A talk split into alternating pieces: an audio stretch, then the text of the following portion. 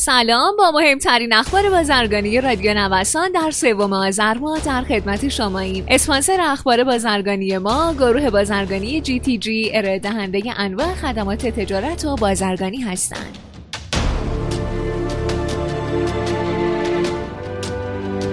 تجارت 11 میلیارد دلاری ایران و چین در 9 ماه. جدیدترین آمار منتشر شده از سوی گمرک چین نشون میده. حجم مبادلات تجاری ایران و این کشور در 9 ماه نخست سال جاری میلادی با افت 38.5 درصدی روبرو شده و همچنین سهم ایران از کل تجارت چین با دنیا در 9 ماهه 2020 فقط 34 صدم درصد بوده. این در حالیه که تجارت چین با کشورهایی مثل عراق، عربستان، عمان، رژیم صهیونیستی و آنگولا بیشتر از تجارت با ایران بوده. بر اساس این گزارش ایران در بین شرکای تجاری چین در نه ماهه امسال رتبه بهتر از 49 نداشته. اتاق تهاتر کشوری در راهه. به گفته رئیس سازمان توسعه تجارت قرار پس از اتاق تهاتر داخلی برای تجار اتاق تهاتر بین کشوری هم راه اندازی بشه. در اتاق تهاتر کشوری بدون اینکه پولی بین دو کشور رد و بدل بشه در مقابل صادرات به طرف مقابل کالا به کشور وارد میشه تا این دو همدیگر رو پوشش بدن.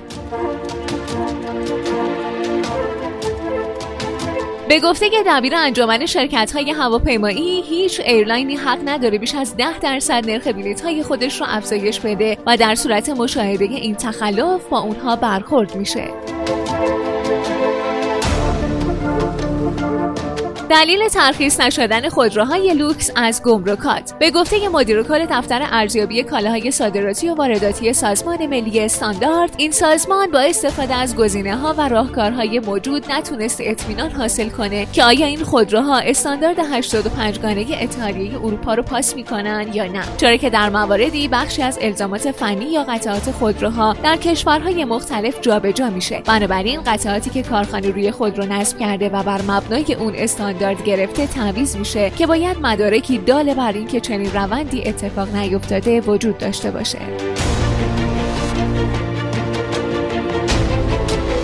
ستاد تنظیم بازار قیمت نهاده های دامی رو بر اساس آخرین تغییرات قیمت جهانی به تصویب رسوند. بر این اساس قیمت هر کیلوگرم دانه سویا در مبادی ورودی 31 هزار ریال و قیمت هر کیلوگرم کنجاله سویا در مبادی ورودی 32200 ریال تعیین شده. ستاد تنظیم بازار همچنین قیمت هر کیلوگرم ذرت و جرو در مبادی ورودی 17 هزار ریال اعلام کرده. در این ستاد مقرر شده سقف قیمت های جهانی خرید این نهاده ها در سامانه جامعه تجارت به صورت مستمر توسط کارگروه نظارت و تخصیص ارز بررسی و بروز بشه.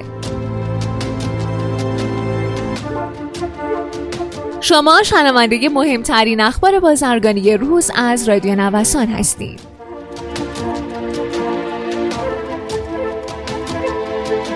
به گفته ناظر گمرک هرمزگان ترخیص محموله 400 کانتینری لوازم خانگی خارجی بش آلمان از گمرک شهید رجایی بندر عباس ممنوع شد.